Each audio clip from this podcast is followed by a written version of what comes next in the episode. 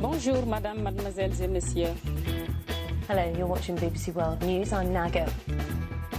قناة الجزيرة في قطر Zapping.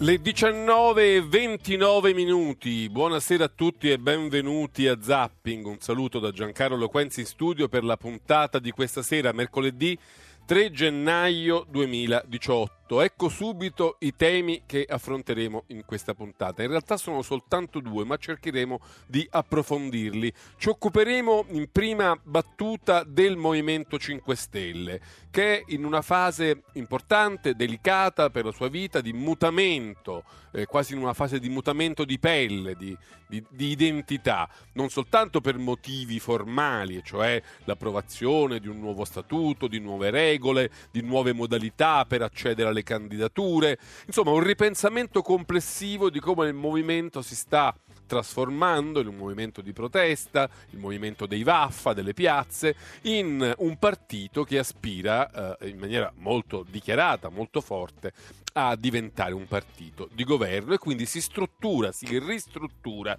eh, in modo adeguato. Ne parleremo con... Eh, degli analisti, degli esponenti importanti che seguono la vita del Movimento 5 Stelle anche per darvi un po' di informazioni su quello che effettivamente sta cambiando e anche sui problemi che il partito incontra su questo percorso di mutamento. Poi parleremo di un altro argomento che, come si dice, infiamma i social network. Noi ne parliamo per due motivi, uno di merito perché c'è del merito importante nella questione e uno anche però di metodo. È niente meno che la questione dei sacchetti di plastica biodegradabili. Eh, il tema è trend, è trend su Twitter, se ne parla su Facebook, ci sono meme, ci sono fotografie, c'è ironia, c'è sarcasmo, c'è satira, accuse incrociate, i partiti si scontrano, niente meno che sulla questione dei sacchetti di plastica che sono dal primo gennaio, quelli saranno vietati, ma c'è tutta una, eh, una, discussione incredibile sulla rete in cui addirittura si accusa il governo di aver fatto questa legge per favorire un'imprenditrice che poi è anche una scienziata, amica di Renzi, la quale sarebbe... Eh, sarebbe l'unica in Italia che produce questi sacchetti, insomma un sacco di fake news, un sacco di fraintendimenti, devo dire un po' da una parte e dall'altra, eh, perché la misura è confusa anche sul versante governativo. Noi ne parleremo, ma è interessante da un lato perché appunto comunque limitare l'uso della plastica è un fatto importante, la nostra consapevolezza ambientale ne deve essere investita perché poi ci affliggiamo quando vediamo magari un orso polare che muore di fame, un delfino attappato, soffocato da una busta di plastica e mentre ci, ci, preoccupiamo e piangiamo davanti a quelle immagini, poi ci arrabbiamo sui social perché dobbiamo pagare un centesimo, due centesimi in più per avere un sacchetto di plastica biodegradabile. Sono, diciamo, le contraddizioni dei nostri tempi. Noi cerchiamo di viverle, di affrontarle come è necessario, cercare anche di approfondirne i vari temi. Dall'altro lato è importante vedere come in campagna elettorale anche un tema in fondo minore come i sacchetti di plastica diventa una tempesta di accuse, di risentimento, di ironia, di critiche, eccetera, eccetera. Bene, questi i due temi, poi lasceremo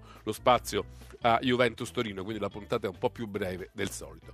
Noi cominciamo subito Prima però i titoli del TG3. Buonasera dal TG3. Si delinea la dinamica del tragico incidente che ieri ha fatto sei vittime, fra cui eh, due bambini sull'autostrada A21 nei pressi di Brescia. Secondo la polizia stradale sarebbe stata una distrazione dell'autista eh, del tir a provocare il tamponamento di un'auto e poi dell'autocisterna che ha eh, preso fuoco. Vedremo i particolari emersi dai primi accertamenti, ma ora gli altri titoli del giornale. Pugno di ferro e manifestazioni pro governo. I Pasdaran annunciano abbiamo represso la rivolta. La Casa Bianca al momento opportuno aiuteremo gli oppositori.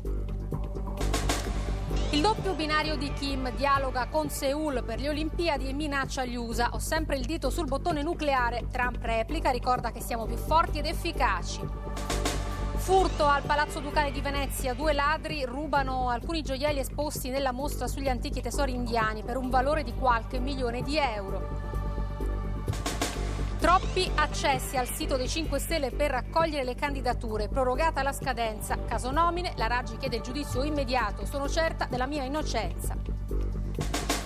Le gambe del centrodestra sono 13 Salvini, il resto non mi interessa. Ancora in bilico l'intesa fra PD e Bonino, ma si apre un caso sul simbolo dei centristi. Valanga travolge un gruppo di nove sciatori in Val Venosta, morta una ragazza undicenne, gravissima la madre, illesi gli altri, i soccorsi resi difficili dal forte maltempo.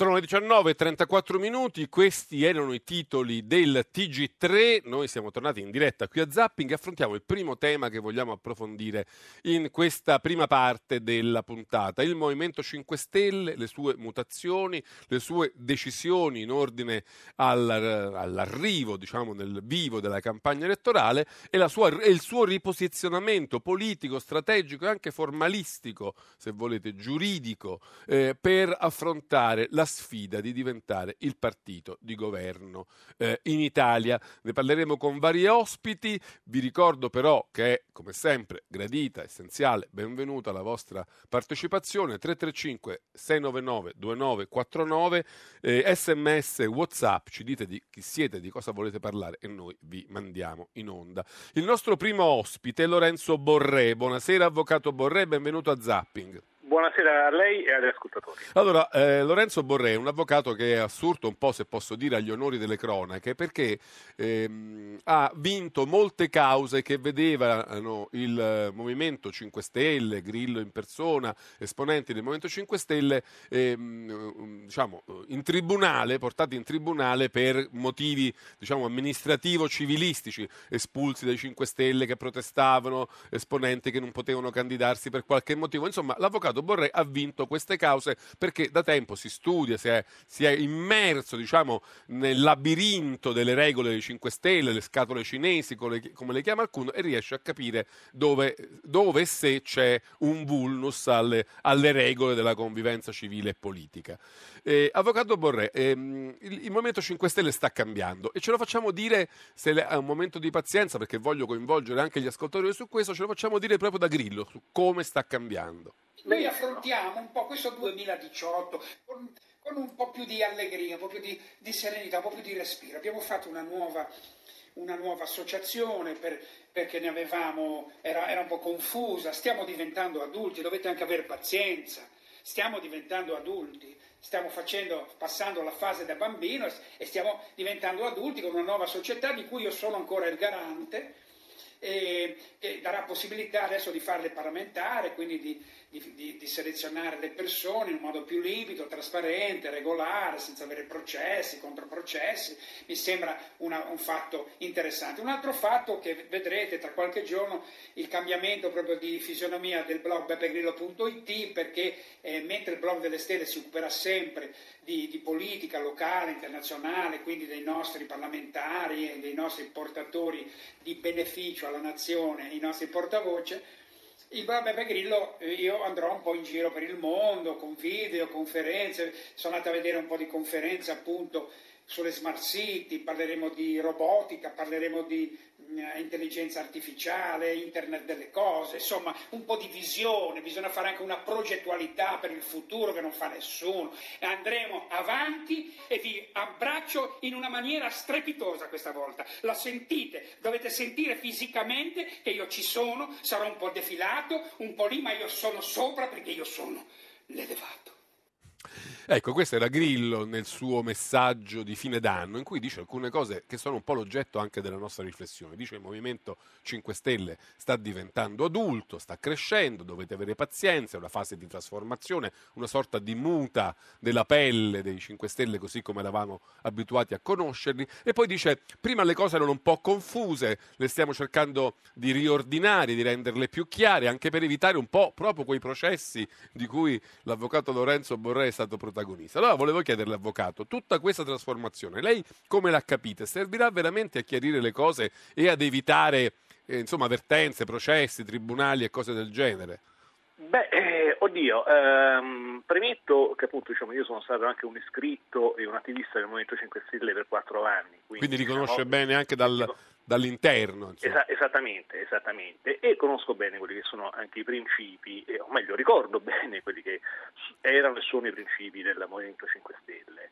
Eh, il cambiamento, a mio avviso, non può avvenire con quelle modalità che sono state calate dall'alto, ossia con eh, la costituzione di una nuova associazione. Anche perché eh, perché di questo si tratta. Loro hanno fondato una nuova, nuova associazione che dovrebbe inglobare la vecchia.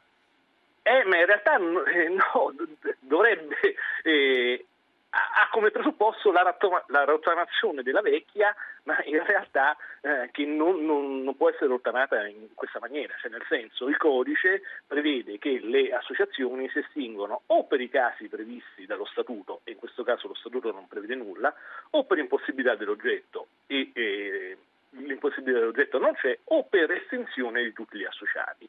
Tutto questo tutti eh, questi presupposti non ci sono. Quindi noi adesso eh, siamo in presenza di due, anzi tre associazioni Movimento 5 Stelle in cui una, la prima, quella del 2009, si trova in una eh, posizione di eh, concorrenza latente con eh, la nuova associazione e anche con l'associazione del 2012, quella ancillare che era stata costituita per consentire eh, la presentazione delle liste in occasione delle legislative del 2013.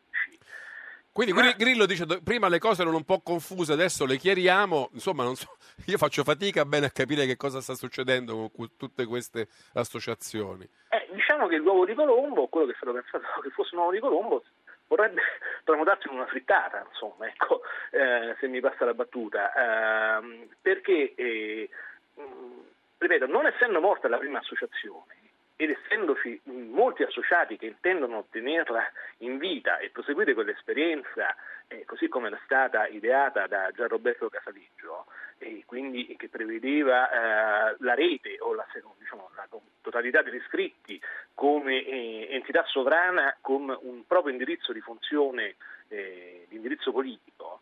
Eh, e tutto questo venuto meno con la costituzione di questa nuova associazione, che è una sorta di scissione dall'alto, in cui appunto cioè, che ha lasciato nell'altra associazione tutta una serie di persone che non vogliono adeguarsi a questo modo di fare, perché appunto mh, se eh, uno de- degli elementi centrali dell'Associazione Movimento 5 Stelle era quello appunto di eh, attuare quella che era la volontà degli iscritti, intesi come, come comunità politica, tutto questo non è avvenuto con la Costituzione così improvvisa. Lei dice che addirittura la nuova associazione fondata adesso da Grillo potrebbe perdere il simbolo e il marchio, perché potrebbe esserci cosa? un conflitto di interessi tra la, la vecchia e la nuova. Quali sono i Assolutamente sì, anche perché appunto diciamo, eh, prendendo le stesse parole di Grillo quando dice che il Movimento 5 Stelle è cambiato, peraltro appunto diciamo, evocando un concetto eh, quasi etereo, perché in realtà il Movimento 5 Stelle è un'associazione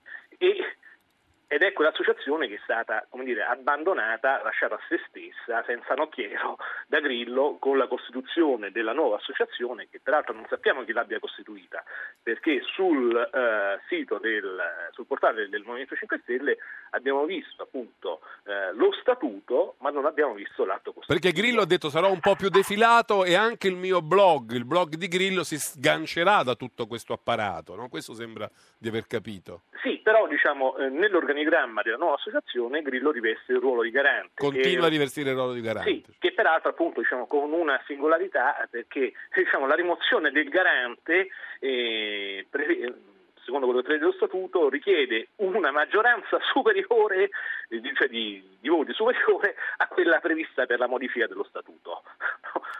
Ma, eh, per, per- ma, per esempio agli iscritti che cosa succede? Tu- cioè, tutti gli iscritti al Movimento 5 Stelle a quell'associazione precedente si trasferiscono diciamo eh, automaticamente alla nuova associazione? Eh, no, non automaticamente, devono fare una domanda. Peraltro, appunto, diciamo, eh, nessuno oh, ha avvertito né poteva farlo, perché appunto diciamo, la nuova associazione non può avere, dal mio, eh, dal mio punto di vista, diciamo, eh, i dati delle iscrizioni e del- degli associati alla prima associazione. no? Perché è un ente di nuova Costituzione, nessuno li ha autorizzati a trattare i dati. Ci sarebbe un, un problema di privacy, insomma. Esattamente, esattamente, tanto per rimanere nell'attualità.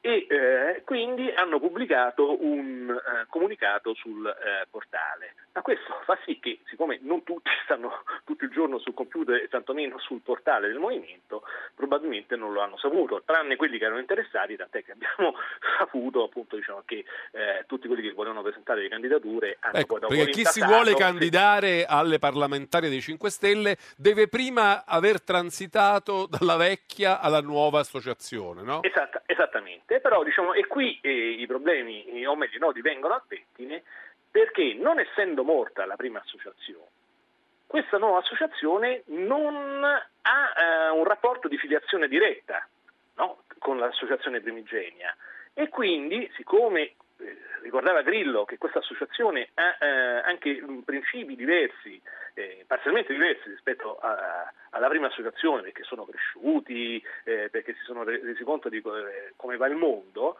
eh, questo potrebbe comportare una serie appunto di, eh, di contrapposizione tra la prima e la terza associazione, ossia quella del 2017, per cui gli associati eh, rimasti, eh, diciamo, i realisti della prima associazione eh, potrebbero eh, convenire in giudizio l'ultima associazione tramite la nomina di un curatore speciale che inibisca a quest'ultima di utilizzare il nome e il simbolo.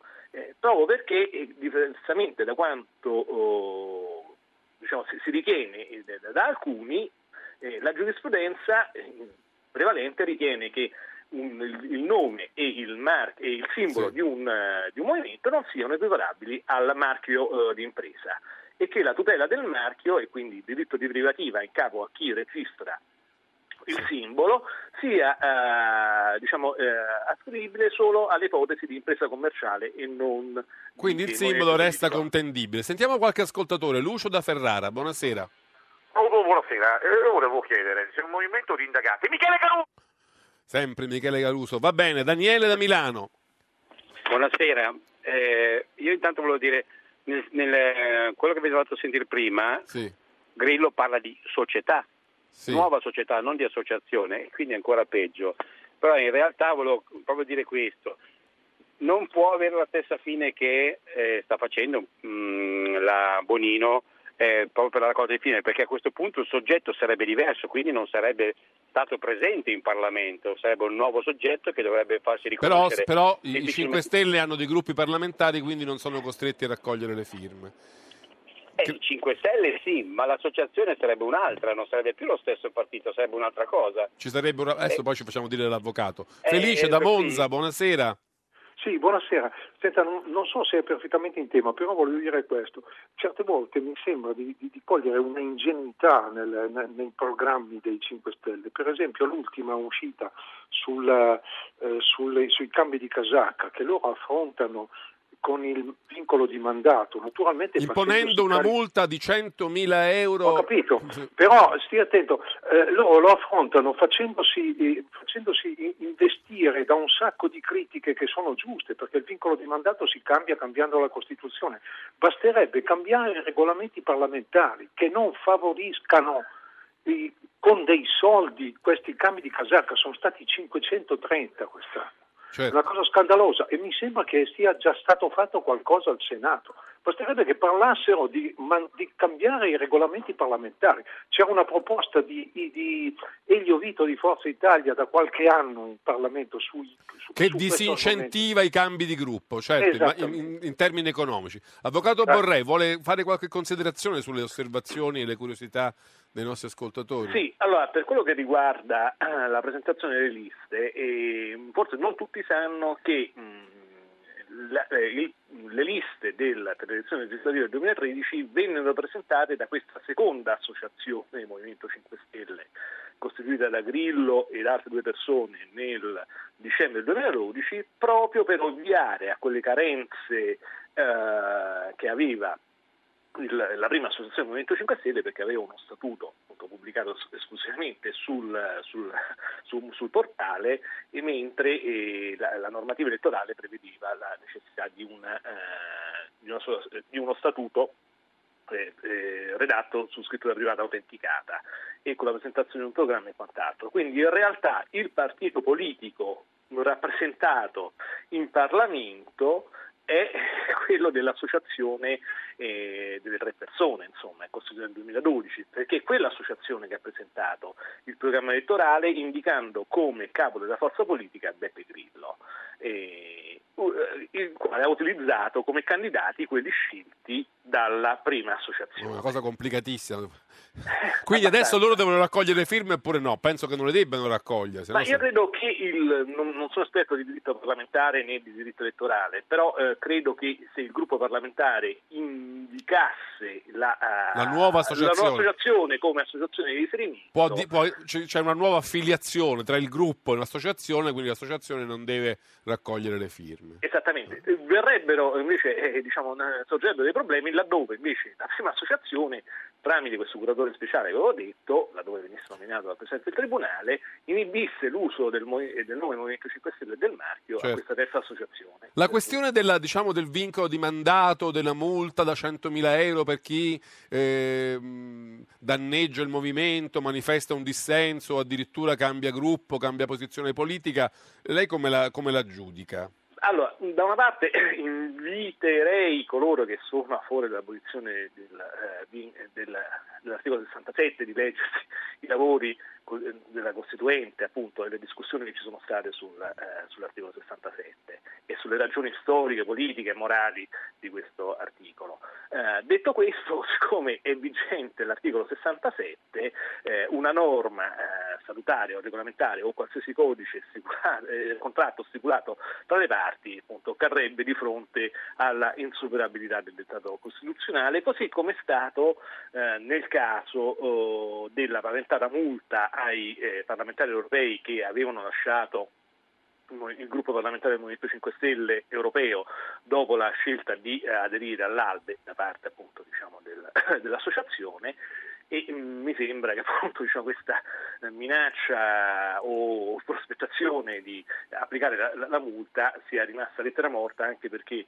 lo statuto, o meglio il regolamento del Parlamento europeo prevede espressamente la nullità di qualsiasi accordo che mini l'autonomia eh, degli eletti certo. al Parlamento europeo. Quindi. Bene, ci fermiamo qui. Io ringrazio molto Lorenzo Borré per essere stato con noi questa sera a Zapping. Stiamo parlando del Movimento 5 Stelle, delle sue mutazioni, di questa fase un po' complessa, anche un po' convulsa, con cui si prepara a giocarsi una partita decisiva sul terreno della conquista del governo del paese.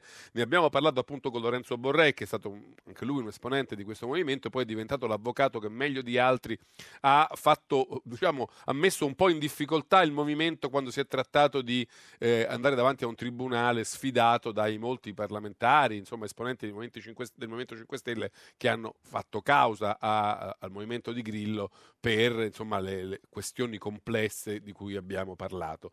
Noi adesso salutiamo anche l'arrivo in diretta di Marco Canestrari, che saluto. Buonasera Marco, benvenuto a Zapping.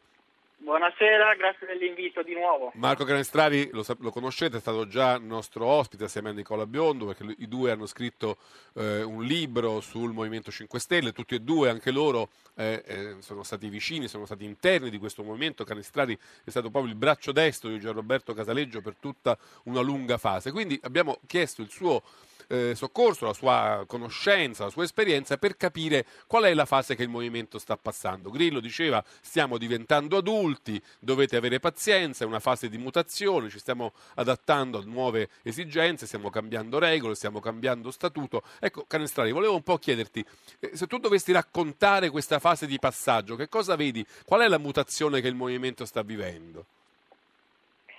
Ma, eh, sembra che eh, la necessità di andare al governo abbia, dec- abbia portato a, a, regole più verticistiche del movimento, sfruttando tutta quella mole di dati eh, che hanno raccolto nel corso degli anni tramite il portale Rousseau, oggetto peraltro in questi giorni della, della, della, di quel documento del garante della privacy. Le due cose si tengono. Eh, per, per, per, un motivo molto semplice. Il, il, nuovo regolamento prevede che di fatto Di Maio abbia l'ultima parola sul, sulle candidature. Ecco, eh, il garante della privacy ha fatto luce per tempo su, su un fatto eh, che io avevo insieme a Nicola già scritto nel, nel libro Supernova, eh, e cioè che ci sono delle persone, poche, eh, tra cui Davide Casaleggio, in quanto rappresentante dell'associazione che gestisce il portale, che hanno accesso a tutti i dati delle votazioni degli iscritti. Quindi Di Maio Ecco, questo è interessante. Proviamo, ne leggo qualche riga del, diciamo, sì. del, provvedimento con cui il garante della privacy ha messo in mora la piattaforma Rousseau, perché il garante della privacy, tra altre cose, dice nello schema del database risulta infatti che ciascun voto espresso sia effettivamente associato a un numero telefonico corrispondente al rispettivo iscritto votante. Tale riferimento sarebbe mantenuto nel database per asserite esigenze di sicurezza, comportando tuttavia la concreta possibilità di associare in ogni momento successivo alla votazione, oltre che durante le operazioni di voto, i voti espressi ai rispettivi votanti. Quindi c'è il signor Davide Casaleggio della Casaleggio Associati che ogni volta che si è votato per la scelta di un sindaco, di un candidato, per le parlamentari, le comunarie, qualsiasi cosa, ha eh, chiuso nei suoi diciamo, forzieri telematici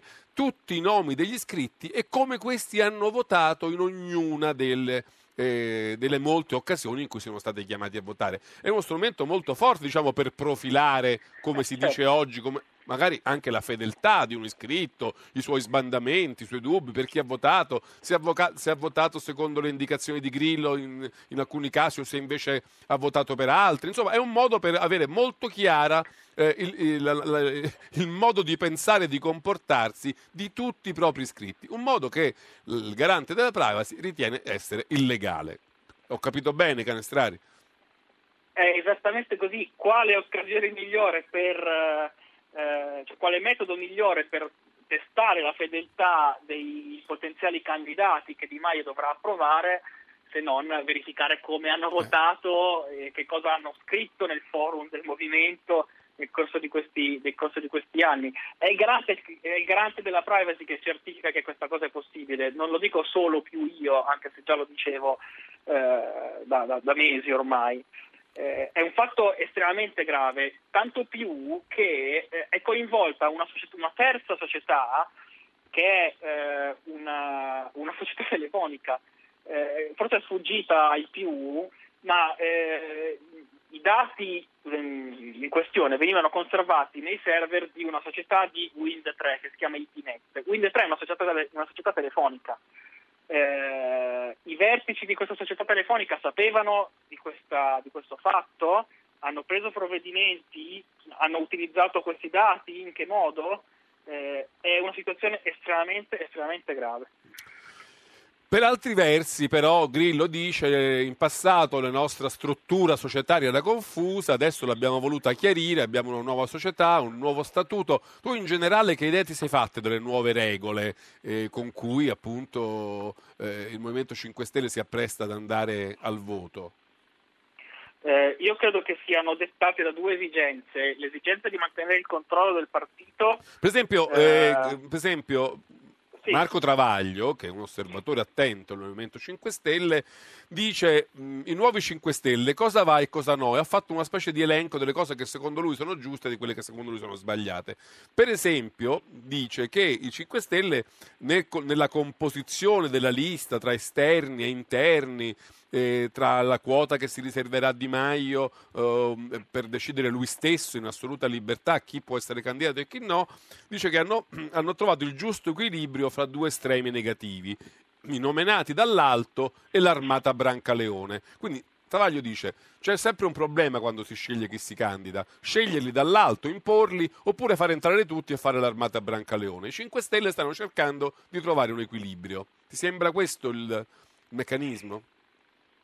Eh, non credo che sia questo il fine con cui hanno scritto le, le, nuove regole. Io credo che le nuove regole siano state dettate dal, da un lato dalla esigenza delle nuove regole e la nuova struttura associativa, come ha ben descritto l'avvocato prima di me.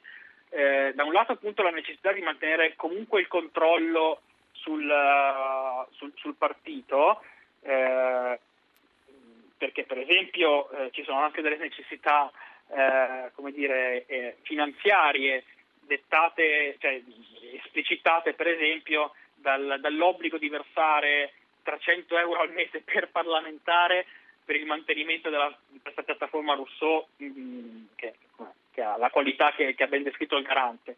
Quindi da un lato c'è questa esigenza di mantenere il controllo, dall'altro c'è l'esigenza di Grillo di eh, smettere di ricevere querele, che saranno costosissime. Eh, querele, procedimenti. No, lui l'ha detto anche chiaramente: basta con questi processi. Certo. Ho troppe querele contro di me perché gli espulsi fanno querele, quelli che non vengono candidati fanno querele. No? È diventato un po' un motivo conduttore della loro vita politica. Anche perché il garante in questa. Sua, nella, sua, nella, sua, relazione eh, ha, chiaramente fatto riferimento a una possibile multa che sarà a carico inevitabilmente del titolare di dati che è Grillo, come, come spiega. Quindi eh, è chiaro che ci sono state, come al solito, delle manovre dire, organizzate in maniera eh, sbrigativa per cercare di mettere una pezza in una situazione che ormai, a mio modo di vedere, è, è definitivamente compromessa. Abbiamo un WhatsApp vocale, sentiamolo. Buonasera, io non ho mai ascoltato né alla radio né alla tv trasmissioni che riguardavano, che ne so, lo statuto del PD, lo statuto di Forza Italia o gli espulsi dal PD, ma come si può sprecare sempre tutto questo tempo solo per parlare dei 5 Stelle? Grazie Andrea Macerata. Grazie Andrea, a parte che qui abbiamo parlato delle vicissitudini, delle vicende, delle sventure del Partito Democratico quasi a non finire. Poi voglio dire, questo lo debbo anche come informazione ai nostri ascoltatori, che noi oggi abbiamo diciamo, coscienziosamente chiamato l'ufficio stampa del Movimento 5 Stelle per avere un loro esponente a dire eh, un po' la loro su questi mutamenti. Ci è stato detto che i 5 Stelle a qualsiasi livello in questi giorni sono in silenzio assoluto siamo, abbiamo detto che appena decideranno di interrompere questo silenzio assoluto, noi di Zapping, ma penso chiunque altro, è più che interessato a conoscere la loro versione di questa fase di cui ci occupiamo perché è una fase interessante. I 5 Stelle potrebbero andare al governo del paese, vogliamo no conoscere, capire con quali regole, chi sono, come cambiano, con quali prospettive. Noi stiamo cercando di farlo. Se i 5 Stelle ci vogliono aiutare a farlo dicendoci la loro, sono i benvenuti. Oggi, come ripeto, sono in silenzio assoluto. Eh, Canestrai, un altro punto, eh, ha fatto un certo scalpore il fatto che la decisione, che i 5 Stelle abbiano deciso nel nuovo statuto di abolire il divieto di alleanze. Ti, ti, sembra importante questa questione? Ti sembra effettivamente nuova? Eh, perché insomma loro dicono che adesso possono anche eh, per formare un governo eh, cercare intese programmatiche in Parlamento. No? E a quel punto poi però i parlamentari a 5 Stelle hanno l'obbligo di votare la fiducia di qualsiasi posta da qualsiasi eh, ehm, capo, dello, capo del governo indicato dai 5 Stelle. Non possono non votarla, pena l'espulsione e la multa da 100.000 euro.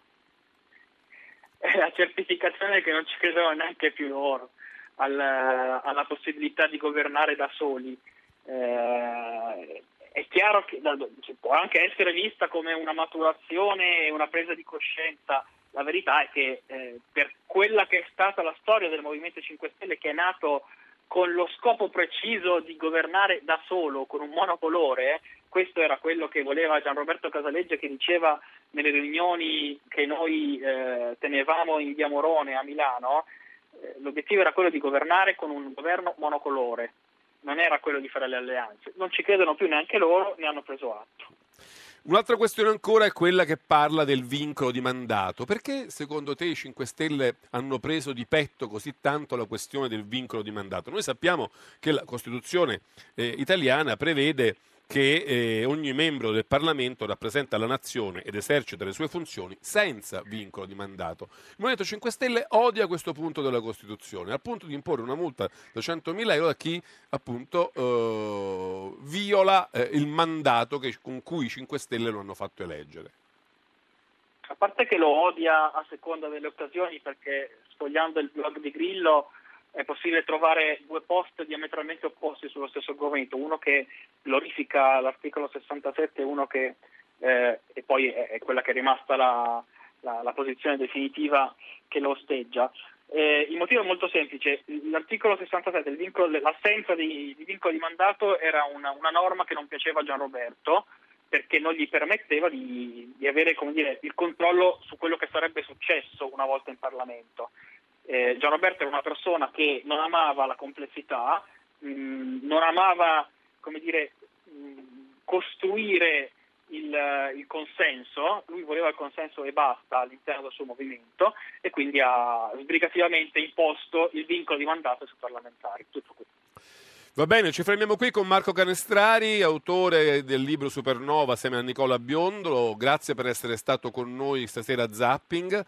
Eh, Grazie. Grazie ancora. 335 699 2949 se volete intervenire in questa discussione che va ancora avanti, che ci porta a guardare un po' più a fondo nelle mutazioni del Movimento 5 Stelle alla vigilia della corsa elettorale che potrebbe portarli al governo. I titoli del TG1, poi incontreremo Marco Guzzi, parleremo ancora del Movimento 5 Stelle.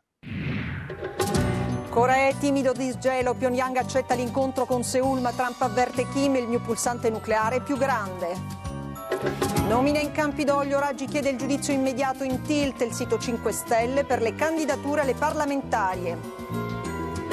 Renzi attacca noi garantisti, ma i 5 Stelle chiedano scusa, Salvini non ci serve la gamba centrista, Grasso il lavoro priorità. Valanga in Alto Adige, morte una bimba tedesca e la madre, mareggiata al centro-sud, tempesta in Europa, cancellati i voli. Iran, la rivolta è finita, annunciano i Pasdaran, sconfitti i nemici del sistema islamico, sfilano i sostenitori del regime. Strage sulla 21, gli inquirenti, l'autista del camion era distratto, si lavora per identificare tutte le sei vittime.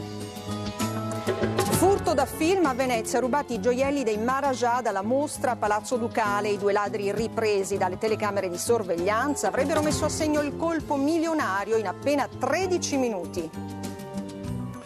20 e 05, questi i titoli del TG1, eccovi di nuovo all'ascolto di Zapping 335 699 2949 sms o whatsapp se volete partecipare a questa discussione che abbiamo tavolato insieme a un po' di ospiti per capire meglio dove va, in che direzione va e come cambia il Movimento 5 Stelle. Il nostro prossimo ospite è Marco Guzzi che saluto molto cordialmente, è la prima volta che partecipa a Zapping, quindi benvenuto. Eccoci, io in realtà ho partecipato ma molti anni fa. Allora, con, altri condu- con, altri conduttori. Con altri sì, sì, sì, sì, con nel, mi- nel, mio zapping è la prima, quindi la, le rinnovo il mio, il mio, benvenuto. Grazie. Marco Guzzi è un filosofo, è un poeta, un docente ed è un personaggio che è stato coinvolto sia come ospite che come organizzatore in una serie molto interessante e molto innovativa di seminari, chiamati seminari rivoluzionari, organizzati proprio dal gruppo del Movimento 5 Stelle eh, alla Camera dei Deputati. Lui li ha organizzati, li ha ideati, li ha condotti, ne è stato ospite. Si chiamava Paro- Parole Guerriere quei seminari, sì. no? Sì, furono organizzati dall'onorevole Dalila Nesci, quale, con la quale io ho collaborato. Si, si, chiamavano parole guerriere, che era un termine che usò Grillo in un famoso discorso. Eh, quindi, diciamo, Marco Guzzi, io la posso definire come un osservatore attento e interessato del Movimento 5 sì, Stelle, no? Certamente. Eh, eh. Allora, noi abbiamo mandato in apertura, non so se lei ha avuto modo di sentirlo, comunque era un piccolo estratto del messaggio di Capodanno di sì. Beppe Grillo, il quale diceva stiamo cambiando, stiamo diventando adulti, dovete avere pazienza, stiamo cambiando le nostre regole, forse prima vivevamo diciamo, in un contesto di regole un po' confuso, vorremmo cercare di chiarirlo per metterci in condizioni di arrivare meglio formati all'appuntamento con le prossime elezioni ed eventualmente con la formazione del prossimo governo. Ecco, Marco Guzzi, secondo lei come sta cambiando il movimento in questa fase? Ma io credo che sappiamo tutti che il Movimento 5 Stelle nasce e cresce sull'onda di una grande rabbia, no? di una grande rabbia di una grande rivolta, di una protesta anche un po' viscerale, come è stato detto, contro un sistema e anche direi una democrazia che è in crisi in tutto l'Occidente, quindi non soltanto in Italia, ecco, basta pensare alla situazione che ne so in Spagna o anche in Germania che non riesce a fare un governo, ma insomma ci sono dei dati che ci dicono come anche l'interesse dei popoli nei confronti eh, della democrazia rappresentativa sia profondamente in crisi. Quindi nasce così.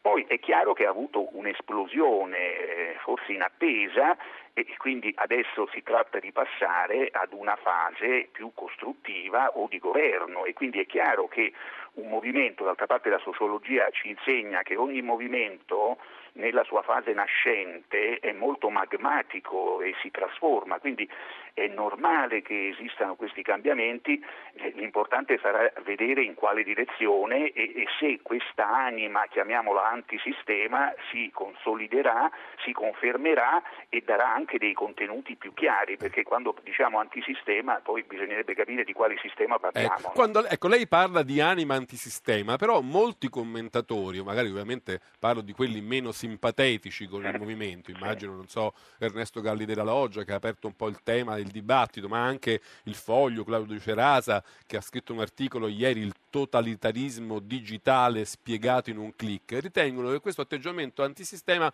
sconfini o rischi spesso di sconfinare in qualcosa di eversivo. Vorrei chiedere il suo parere su questo, se riusciamo a circoscrivere anche questa definizione. Sì, guardi, io penso che intanto dobbiamo partire da un dato che normalmente eh, viene sorvolato, e cioè che grandi pensatori come Habermas, che non mi sembrano estremisti o complottisti, ci dicono che noi viviamo già in un sistema totalitario.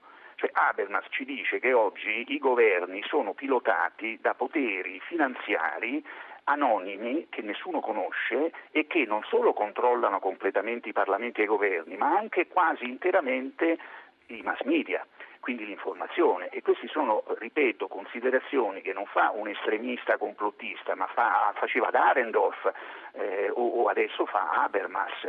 Quindi è chiaro che oggi c'è una rivolta, c'è una rivolta ideale, anche se ancora magmatica, ma in tutta Europa. Eh, cioè i dati, eh, è uscita una statistica che dice che l'82% dei giovani europei tra i 18 e i 34 anni ha una sfiducia radicale nel sistema politico e in Italia raggiunge il 94%. Quindi eh, questo viene dimenticato, allora non si capiscono dei fenomeni un po' magmatici, ripeto, e forse caotici come può essere il Movimento 5 Stelle. È chiaro che anche in questi movimenti ci sono tanti pericoli, e lo sappiamo bene, perché di movimenti antisistema ci sono sia di sinistra che di destra in Europa, no? da Podemos ad Alba Dorata per intenderci. Io credo che il Movimento 5 Stelle, tra tutti questi movimenti antisistema, forse è quello più democratico, quello che perlomeno esprime con simpatia eh, un'adesione forte ai principi democratici. Non lo so, non lo so, io su questo ho qualche dubbio, perché per esempio, se mi posso permettere, Marco Guzzi, tutta questa questione della ritrosia, diciamo chiamiamola così con un eufemismo, che il Movimento 5 Stelle esprime in un cardine della Costituzione, quello che prevede che ognuno, ogni parlamentare è eletto senza vincolo di mandato, a me lascia un po' perplesso, specialmente quando leggo nel loro nuovo statuto che può essere sottoposto a espulsione, a una multa di 100.000 euro, chi commette una serie di violazioni, tra cui comportamenti suscettibili di pregiudicare l'immagine o l'azione politica del Movimento 5 Stelle, che è una definizione talmente vaga che mi ricorda un po' l'articolo della Costituzione iraniana che dice si può protestare liberamente, basta che non si comprometta diciamo, la salute della Repubblica Islamica. Che poi allora uno per capire se effettivamente il tuo comportamento ha violato diciamo, le norme della Repubblica Islamica o le norme del Movimento 5 Stelle è del tutto arbitrario a quel punto. certo, no? Allora certo. ecco, regole di questo genere che dicono che il parlamentare eletto può essere espulso e multato se eh, le- le- adotta comportamenti suscettibili di, di pregiudicare l'immagine o l'azione politica del Movimento 5 Stelle, beh, eh, insomma, così democratico non mi sembra, ecco. Dunque, anche qui io credo che dobbiamo partire da un punto eh, realistico, cioè eh, in- nel Parlamento che si è concluso mi sembra che uno su tre degli eletti abbia cambiato casacca. Il che vuol dire Il fenomeno che- del voltagabbanismo, eh no? ma capisce, uno su tre è un numero spaventoso, anche perché noi sappiamo che è grazie a questo voltagabbanismo che noi abbiamo avuto negli ultimi anni governi sostenuti da eh, deputati e senatori eletti da Berlusconi. Però lei, con può- lei Berlusconi. riconoscerà, professore, che siamo su un crinale molto sottile, No, perché da, un lato, da un lato c'è la- forse la giusta intenzione di, di, dire, di restringere lo spazio dei Voltagabbana, però si sconfina molto facilmente nella repressione del dissenso. No, ma infatti io eh, leggevo, mi sembra una proposta di Zagrebeschi che diceva che eh, proponeva che il deputato che cambiasse casacca lo poteva fare ma decadeva dal ruolo di deputato. Quindi ehm, io penso che questo sarebbe una cosa molto opportuna piuttosto che multe. Anche perché le multe nessun tribunale le, le, le confermerebbe, no? essendo contra, no, contra Costituzione. Contra la Costituzione. Aspetti, eh, Guzzi, c'è una telefonata. Antonio da Torino, buonasera. Buonasera, buonasera a tutti, buonasera Ecco, al suo parli, ospite. parli pure. Eh, niente, io come ho scritto nel messaggio, eh, il problema è che comunque i 5 Stelle hanno incontrato diverse difficoltà nella scorsa legislatura perché non avevano alleanze. Oggi il PD insieme al, ci- al centrodestra ha cambiato le regole in tavola, mettendole diciamo, in condizione tale che i 5 Stelle se eh, dovessero andare eh, diciamo, alle elezioni da soli difficilmente riuscirebbero a essere diciamo, governabili e quindi giustamente eh, il movimento cerca delle strategie in maniera tale che eh, possa andare a governare perché comunque ci sono delle forze in Italia sì, che hanno le la mentalità dei 5 Stelle. Va bene Antonio, grazie. Sentiamo anche un messaggio vocale. Buonasera, io sono Andrea da Torino. Volevo un parere sull'opinione che mi sono fatto su questo mutamento radicale del Movimento 5 Stelle. Cioè a me sembra che questo cambiamento indirizzi il movimento verso una fortissima centralizzazione, verso anche dei connotati quasi molto autoritari, cioè molto centra- un partito molto centralizzato. Ma non è che questo rischia di andare a scontro eh, magari in prospettiva futura il movimento in particolare con gli ideali con cui è nato, cioè democrazia diretta, democrazia dal basso, cioè che il partito rischi quindi di implodere in su se stesso? Ecco Guzzi, due domande, due questioni centrali, che adesso lascio a lei la risposta, però le sottolineo perché uno riguarda la questione delle alleanze. Molti hanno detto che nel nuovo statuto si apre alla possibilità di alleanze per formare governi, che questo cambierebbe la natura e l'identità del movimento. Seconda questione, un certo centralismo, no? per esempio nel capitolo dove si dice che i parlamentari eletti nel Movimento 5 Stelle avranno l'obbligo di votare la fiducia ai governi presieduti da un Presidente del Consiglio espressione Movimento 5 Stelle.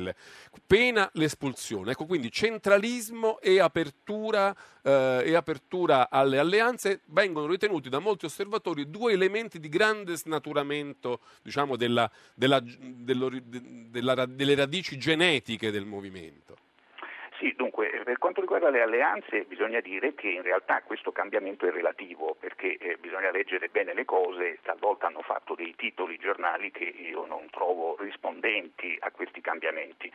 Il movimento mh, non mi sembra che dica eh, di volere fare alleanze di governo, Ma intese programmatiche. eh, esatto, ma questo l'ha sempre detto, ha sempre detto che eh, si sarebbe presentato eventualmente in Parlamento come un governo e avrebbe accettato delle alleanze su determinate leggi. Mi scusi Guzzi, io leggo, eh, leggo Travaglio eh, che dice, punto 3, cade il divieto di stringere alleanze che, per chi le proponeva, aveva comportato anche l'espulsione. Si può chiamare come si vuole l'intento di Di Maio di farsi dare l'incarico dal Quirinale e di cercare intese programmatiche in Parlamento, ma sempre di alleanze si tratta, visto che nessun governo nasce senza la fiducia eh, della eh, maggioranza delle due Camere. Cioè un conto è dire sì, io sono d'accordo con i 5 Stelle per esempio sul reddito di cittadinanza, però gli devo votare la fiducia prima ancora che si possa discutere di E quello. questo secondo me non accadrà, ha ragione Travaglio. Cioè a me sembra che il movimento dica noi non facciamo alleanze ma vogliamo i voti sulle leggi, ma questo prevede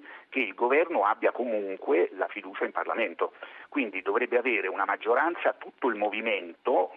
Ah, quindi lei sta dicendo che il Movimento 5 Stelle andrà al governo soltanto se avrà una maggioranza pura di Sicuramente, parlamentari dei 5 Stelle. Sicuramente, questo, secondo me, questa è una mia opinione, eh, il, il Presidente della Repubblica non credo che darebbe l'incarico e manderebbe in Parlamento un governo che non abbia già in tasca una O maggioranza. un governo di minoranza, come in qualche caso si non lo parla. manda proprio, non lo manda. Quindi io credo che la, la- realtà costituzionale ci dica che se loro, come dicono e come credo vogliano, non fanno alleanze di maggioranza, eh, potranno andare al governo solo se hanno una loro maggioranza. Cioè solo se hanno preso i voti necessari per avere la maggioranza sia alla Camera che al Senato. Io credo questo, non credo che mh, si potrebbe fare un governo di minoranza che poi eh, prende i voti qui e lì. Non credo che questo eh, nemmeno il Presidente della Repubblica glielo consentirebbe, credo. eh, Non so, metta che, metta che dopo il risultato elettorale si capisce che con i voti della Lega o con i voti dei, dei, dei, dei liberi e uguali eh, i 5 Stelle potrebbero raggiungere la maggioranza? Eh? Una cosa del genere potrebbe accadere secondo lei? Ad oggi sembra proprio di no, sia perché non credo che eh, la Lega di Salvini abbia tutta questa voglia o anche eh, il movimento di Grasso di eh, fare un'alleanza strutturale, cioè di governo con il Movimento 5 Stelle e non credo che il Movimento 5 Stelle a sua volta potrebbe fare questo perché veramente in questo caso metterebbe in discussione uno dei cardini fondamentali della sua idea eh, di trasformazione della politica. Quindi eh, la vedo molto difficile. Io credo che in questo caso purtroppo eh, avremmo un tempo limbico, come spesso accade in Italia, molto lungo e forse un ritorno alle urne. Senta, è vero che c'è un'accentuazione del verticismo del movimento, cioè per esempio questa questione che il capo politico Di Maio, eh, anche dopo il voto delle parlamentari, però comunque lui medesimo selezionare chi ritiene adatto e chi no ad essere candidato. Anche qui Travaglio dice i 5 Stelle hanno trovato un buon punto di equilibrio tra i nominati dall'alto e l'armata Brancaleone. Sì, ma mi pare che Travaglio questo lo dica in senso positivo. No, in senso positivo, sì, sì, dice infatti... Sì, sì.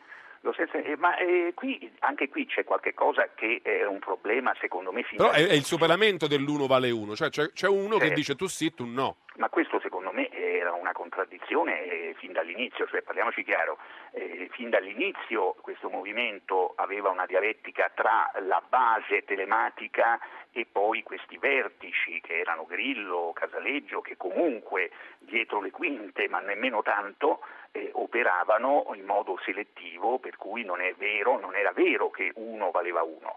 Quindi questo è qualcosa con cui stanno facendo i conti, cioè di capire come mettere insieme l'esigenza, secondo me anche giusta, di una democrazia diretta che utilizzi la rete in maniera però intelligente, anche questo è difficile da fare, ma anche l'esigenza di una selezione di una classe dirigente e quindi di evitare poi di trovarsi magari in Parlamento gente che ci arriva per 100 voti e non sa manco come si chiama.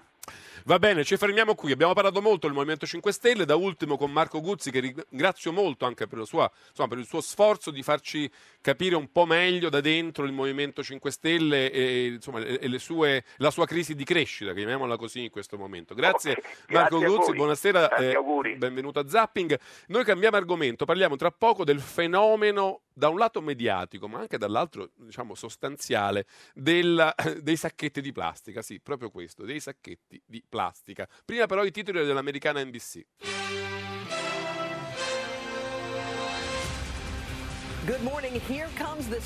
Buongiorno, arriva la neve. Dopo una settimana di freddo brutale su tutta la costa est, sono previste massicce nevicate. Decine di migliaia di persone, dalla Florida al New England, colpite dall'ondata di gelo con ghiaccio pericoloso al sud e nevicate al nord. Vi aggiorneremo sulle ultime condizioni meteo.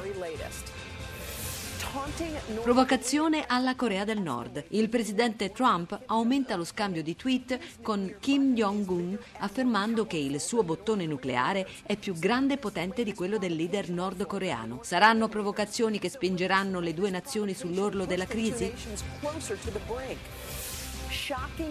Scioccanti rivelazioni. Un ex ostaggio dei talebani, Joshua Boyle, sequestrato per anni con la moglie e i figli, è stato arrestato per inquietanti accuse incluse violenze sessuali e minacce di morte. La moglie in un'intervista denuncia gli abusi, il racconto delle accuse contro il marito. 20 e 22 minuti, questi erano i titoli della NBC. Noi affrontiamo il tema dei sacchetti di plastica biodegradabili lo affrontiamo per due motivi. Primo perché è comunque una questione importante, magari diciamo non epocale, non planetaria, ma comunque è importante che si sviluppi nei cittadini italiani, in questo caso che sono i più grandi consumatori di sacchetti di plastica d'Europa, il 25% di tutti i sacchetti di plastica li usiamo noi, un po' di consapevolezza sugli eh, effetti inquinanti di questo prodotto. Quindi benissimo che che, se ne parli e che se ne discuta. Però è, sta- è, anche vero, e anche per questo ne parliamo, che la cosa è esplosa al di là di ogni, diciamo, di ogni umana previsione, perché non si parla d'altro sui social, su Twitter, su Facebook, è diventata una guerra di religione con quelli che dicono che il governo ha fatto male, addirittura che dicono che il governo sta favorendo amici dell'ex presidente del Consiglio che sarebbero gli unici produttori di questo tipo di sacchetti in Italia, eh, dicendo che insomma le famiglie si impoveriranno perché dovranno pagare 3-4 centesimi di euro per comprare eh, questi sacchetti. Sono scatenati meme, ironie sulla rete, attacchi, sarcasmi, insomma, una tempesta, un dibattito veramente forse degno di miglior causa. Allora noi vogliamo fare un po' d'ordine, innanzitutto sulla questione diciamo, sostanziale. Abbiamo, abbiamo due ospiti. Eh, Jacopo Giliberto, giornalista del Sole 24 Ore, che saluto. Buonasera, benvenuto Jacopo Zapping. Buonasera Loquenzi, buonasera a tutti. E con noi anche Alessia Morani, che è vice capogruppo del Partito Democratico, che si è molto occupata di questa questione. Io vorrei prima, buonasera onorevole Morani, benvenuta buonasera. a Zapping. Allora, Jacopo Giliberto, tu, ho visto che mi hai scritto, te la sei un po' studiata, non è, non è semplicissima la questione. Ci dici cosa è cambiato dal primo gennaio? Ma sostanzialmente i, i sacchetti eh, cosiddetti leggerissimi, cioè quelli con i quali si fanno eh, le pesate e poi le prezzatura dei prodotti sfusi nei supermercati, ma non solamente quelli, tutte, tutti leggerissimi, eh, vuol dire anche il sacchetto con cui si mettono le medicine in farmacia e così via, eh, seguono tutta una serie di regole diverse da, da quelle precedenti, cioè devono essere per legge eh, biodegradabili, eh, compostabili e così via, eh, devono essere a pagamento una cifra assolutamente minima, ma il loro costo deve essere visualizzato nello scontrino e sostanzialmente devono essere in qualche misura monouso, almeno per quell'uso, cioè eh, per avere gli, eh, gli, alimenti, per contenere gli alimenti sfusi, per venire a contatto con gli altri. Poi eh, se si vogliono usare per altri fini, come per esempio dopo aver contenuto gli alimenti, si vogliono usare soprattutto per contenere um, i rifiuti umidi, questa è una cosa si può fare liberamente come tutti gli altri usi, ma solo per tenere gli alimenti non possono essere riportati nel negozio per essere riempiti una seconda volta. Ecco, queste sono le notizie, le novità più importanti che riguardano questi ultraleggeri. Eh, allora, Alessio Morani, in realtà il governo è stato investito da una marea di critiche perché le cose che ci ha spiegato molto semplicemente eh, Jacopo Giliberto sono state tradotte in questo modo. Ci costringeranno a pagare i sacchetti di plastica.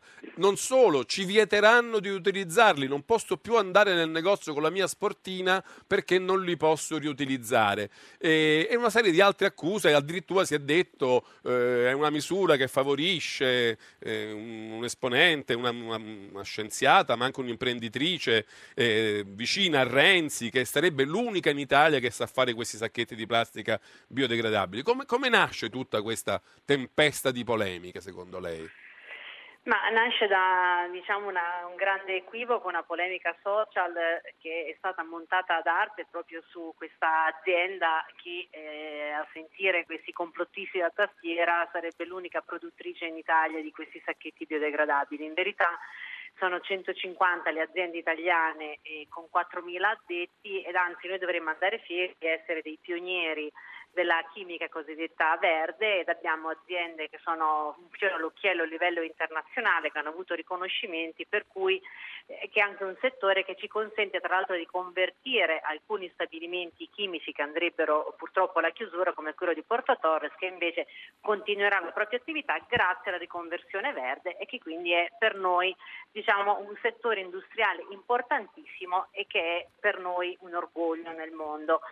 Scansata questa eh, L'altra questione però... è, ma insomma, adesso ci fanno pagare pure quei sacchettini con cui pesiamo la frutta. Questo è stato... Allora, la polemica eh, è sempre come dire, abbastanza divertente, soprattutto perché poi eh, diventa anche eh, un tormentone sui social. Dopodiché però la realtà è che noi abbiamo un obbligo che deriva da una direttiva comunitaria, la 720 del 2015, che ci impone di eh, adottare delle misure che diminuiscano l'utilizzo di borse di plastica di materiale cosiddetto leggero. L'ha spiegato bene prima di me il giornalista del Sole 24 Ore. L'obiettivo della direttiva è quello di aumentare la consapevolezza delle persone in merito agli impatti sull'ambiente delle borse di plastica e di liberarsi quindi dell'idea che la plastica non costi la scelta che abbiamo fatto. Quindi diciamo è una misura di carattere cor- comportamentale per, per intervenire culturale. sui comportamenti delle persone. Esatto. Questo è il motivo della scelta di rendere visibile il pagamento per maturare appunto la consapevolezza che la plastica è un costo. La, io vorrei chiarire che però prima non è che erano gratis eh, questi sacchetti, quelli di plastica, i precedenti, ma erano certamente caricati sul prezzo finale della spesa, come tutti i costi di gestione aziendali, il personale, i mezzi di trasporto, i carrelli, gli scaffali infine i sacchettini. Veniva sparso, Aver- veniva spalmato sul costo di Esatto. gestione del... rendere visibile il prezzo si eh, rende invece consapevole il consumatore che quei sacchettini hanno un costo, ma che soprattutto ha un costo la plastica. Perché vedete, io sono molto sensibile ai temi ambientali, anche sui social c'è una grande sensibilità e c'è una grande commozione e indignazione quando si vedono montagne di plastica che ricoprono i nostri fiumi. Quando vediamo un povero mare. delfino soffocato dal sacchetto piangiamo, Esatto. però poi se dobbiamo pagare due centesimi per comprarne uno ci viene la rabbia. Ecco, questo sembrerebbe un modo Però aspetti Morandi, perché c'è un punto che volevo chiarire con Giliberto. Lei ha detto, en passant, ma è un, è un elemento importante del dibattito, che tutto questo l'Italia l'ha fatto per eh, ottemperare ad una direttiva europea eh, mh, che, e se non l'avessimo fatto saremmo incorsi in una procedura di infrazione. Era, era È- già aperta la procedura. È di così eh? Giliberto, è vero quello che dice la- diciamo, il PD, la Morani, il governo. Eh, facciamo un classico compromesso, un ni di compromesso. Ni. All- Allora, è vero che eh, eravamo in procedura di infrazione su quella direttiva, tuttavia noi eravamo già in regola sostanzialmente, bastava recepirla, Rigu- è una direttiva che riguardava le buste di plastica, ma già i sacchetti nostri, quelli della spesa normale, sono già biodegradabili da anni e la direttiva si eh, recepiva a sua volta eh, quello che noi avevamo anticipato anni fa eh, e, e infissava tutta una serie di standard. In un piccolo comma diceva, al, al- al numero 13, si diceva i sacchetti ultraleggeri, se si vuole, invece possono essere esclusi dal novero dei, eh, dei sacchetti da sottoporre a, a- a sanzione. Quindi la direttiva dice, bravissimi italiani che avete già fatto questo con i sacchetti pesanti, gli ultraleggeri, bah, insomma, chi vuole lo fa, chi, vuo- chi non, Non vuole eravamo lo fa. costretti, insomma. C'è, Eh, anche, ecco, c'è non anche un eravamo altro costretti. dubbio sulla questione, perché in una card, diciamo, in, una- in un- in uno schema fatto dal Partito Democratico si dice in caso vi sia richiesto un contributo superiore ai due centesimi per sacchetto sappiate che è illegale. In realtà anche qui non è esattissimo, credo di aver capito. Sì, no, la card traduce male una Ah. cosa che avevo scritto io mh, dicendo che se vedete che qualcuno si approfitta dei prezzi, perché in verità il prezzo sarebbe È libero, uno, no? due, tre, ce- è libero, sì, però eh, in realtà uno, due, tre, massimo centesimi bastano insomma, per questi sacchettini. Io ho detto ditelo alle associazioni dei consumatori e alle istituzioni, non è che è illegale, hanno tradotto diciamo, un, un invito ad una tra virgolette denuncia per prezzi, per prezzi che Forse sono abbiamo il, tempo, momento- abbiamo il tempo di prendere un ascoltatore, Stefano da Bologna. Stefano? Sì, mi sentite? Sì, deve essere molto rapido perché abbiamo pochissimo tempo. Sì. Ah, niente, no, io ero, ero rapido e radicale. Io penso che invece che riconvertire le aziende a continuare a fare della plastica, la si può di biodegradabile, però non dicono che la biodegradabilità è solamente al 40%, primo. Secondo, li riconvertiamo con la- a fare dei sacchetti di carta, perché il mio, il mio ehm, fruttivendolo, quando io vado a comprare la frutta e la verdura, prende il suo bel sacchetto di carta, me la mette dentro, con la mia borsa della spesa, cazzo sacchetto di carta dentro Allora, la borsa. questo non cambia però, lei può andare col suo sacchetto della spesa a, a comprare. Morani, in, in due parole, lei è contenta di, questa, di, come, di come è andata a finire comunque la questione? No, perché obiettivamente avrei desiderato un, eh, diciamo, un approccio diverso, cioè ribaltato. Siamo tra i paesi Ho pochi secondi, eh, deve chiudere in una frase. Che ci facciamo, che ci facciamo carico insomma, di questo problema ambientale. Dopodiché sulla carta e chiudo, smettiamo di abbattere gli alberi perché anche questo è un problema ambientale Certo. serio. Ci fermiamo qui, grazie ad entrambi, Jacopo Giliberto, Sole 24 Ore, l'onorevole Alessia Morani, vice capogruppo del Partito Democratico, ci sarebbe stato anche eh, molto altro da dire, ma oggi la puntata dura un po' meno del solito, ci dobbiamo fermare. Grazie a tutti, a Giovanni Benedetti, Luca Conti, a Valeria Riccioni, redazione, a Leonardo Patanelli, il nostro regista, a Fabio Cardinali e a Eddie Cotta, la parte tecnica. Ci fermiamo qui, vi lascio anche un'onda verde, ascolta si fa sera e poi Zona Cesarini con la Coppa Italia, Juventus Torino. Un saluto e un grazie da Giancarlo Loquenzi, appuntamento a domani con una nuova puntata di Zapping.